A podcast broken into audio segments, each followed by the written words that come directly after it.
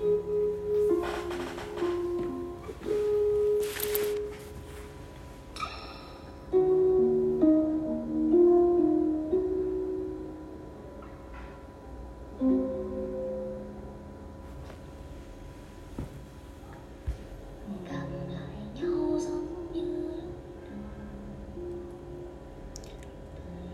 tình yêu, tôi có nên nói về tình yêu không?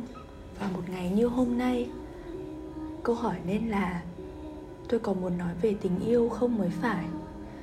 Thì tôi nói một chút, bất kể hôm nay là ngày nào, bất kể tôi có mù mờ về chuyện đó ra sao, cũng thử thách mình một phen. Dạo non tơ, thật là non tơ ấy, tôi có mơ mộng tình yêu chắc giống như trong phim, hy sinh cho nhau, sống chết vì nhau. Cũng không hẳn mơ mộng, nhưng tôi đã tin có kiểu tình yêu đó, kiểu cần nhau để sống. Rồi đến một đoạn, thấy tình yêu nó sai. Phải tự do không ràng buộc, phải không cần nhau mà vẫn sống được, phải là hai cá thể độc lập ở bên nhau, thì vui mà không ở bên nhau cũng không sao. Ấy là cái dạo mà đọc một đoạn văn viết về tình yêu của Annie Bảo Bối, thấy tim mình thổn thức từng hồi. Anh nên giống như một người bạn đường mà bạn đơn độc tình cờ gặp gỡ trong hành trình hoang vắng. Đêm khuya hoa đẹp trăng tròn, các bạn ai nấy đi qua đường dài dằng dặc mệt mỏi, cảm thấy ngày tháng buồn tẻ mà lại dịu dàng thoải mái. Vì vậy, hẹn nhau dưới cây hoa lê trong khe núi, bày một bình rượu, xốc bầu tâm sự đêm dài. Trong cả một đoạn văn dài ấy, tác giả có viết một cụm từ mà tôi ưng lắm.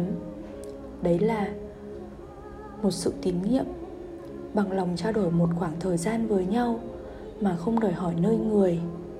Thế là trời ơi, vỗ đùi đen đét, đó mới là tình yêu chứ.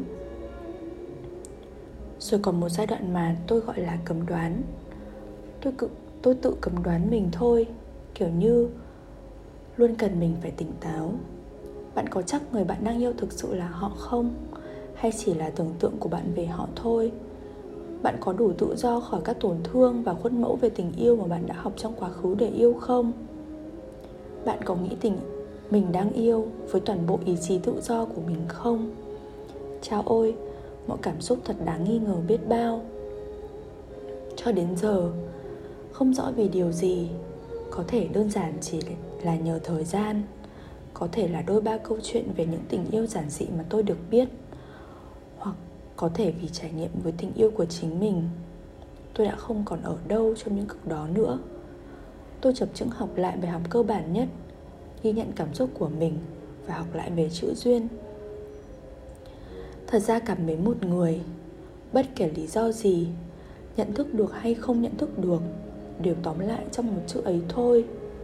Thế nên, dù là yêu khắc cốt ghi tâm, dằn vặt đau đớn, tự do bay bổng, thô mộc đơn sơ, người ta còn muốn bên nhau thì là như vậy.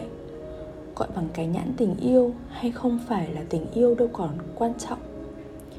Nhãn dán không quan trọng, quá trình cũng không giống nhau, có hiểu có thương đúng. Nhưng tôi vẫn thấy những người thương nhau lắm dù chưa hoàn toàn hiểu nhau.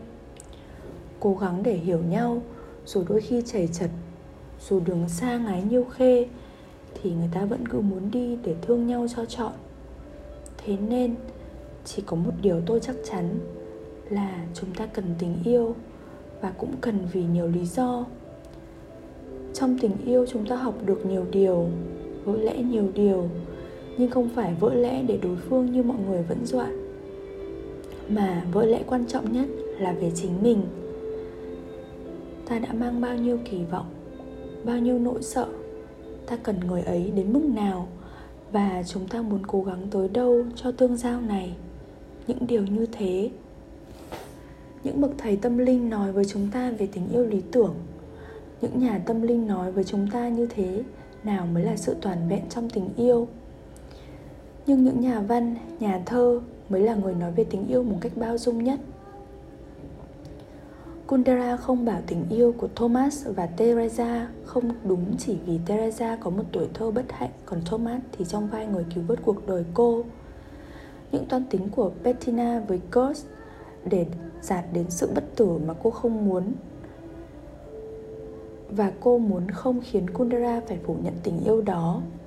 Và dẫu bông hồng kiêu căng làm tổn thương hoàng tử bé đến đâu, bông hồng vẫn là người duy nhất cậu yêu, chỉ vì duyên phận đã buộc cậu vào mối tình đó. Dành thời gian như thế cũng là một loại duyên phận. Khi chúng ta chọn yêu điều được buộc với mình, hoàng tử bé đi tìm cách yêu và lớn lên cùng tình yêu đó.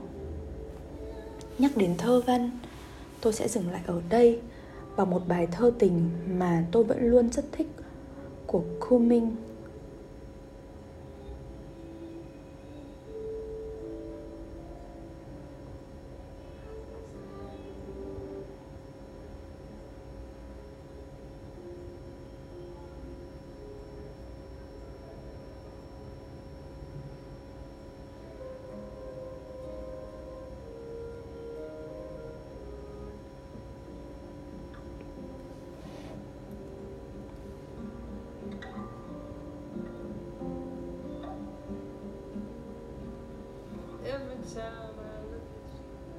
Bởi cảm giác là điều trước hết, nên ai lưu tâm tới cú pháp của sự thật sẽ chẳng bao giờ trọn vẹn hôn em. Trọn vẹn là một kẻ ngốc. Khi mùa xuân đương ở trên thế giới, máu tôi chấp nhận và nụ hôn là một định mệnh ngọt ngào hơn minh triết. Cô gái ạ, tôi thề bằng mọi bông hoa, đừng khóc. Cử chỉ khéo léo nhất của bộ óc tôi cũng không bằng cái chớm chớp của mí mắt em.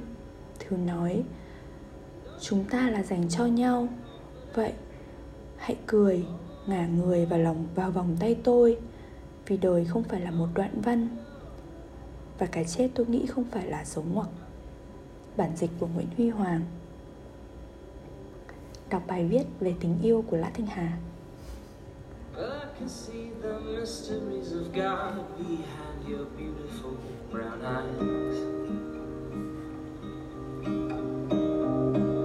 A wonderful expression of what happens when two people fall in love right before our very eyes. Don't choose your attitude, don't ever lose that smile. Don't choose your tenderness, oh, but most of all, don't lose your love, love. Well, Henry is my baby boy, and everyone he meets he gives a wave and a smile. And somewhere long ago I lost the light that's only found within the heart of a child. And don't you lose your humility, no man is bigger than the next. Do what you love and the money will come, oh, but most of all, don't lose your love, don't ever lose your sanity.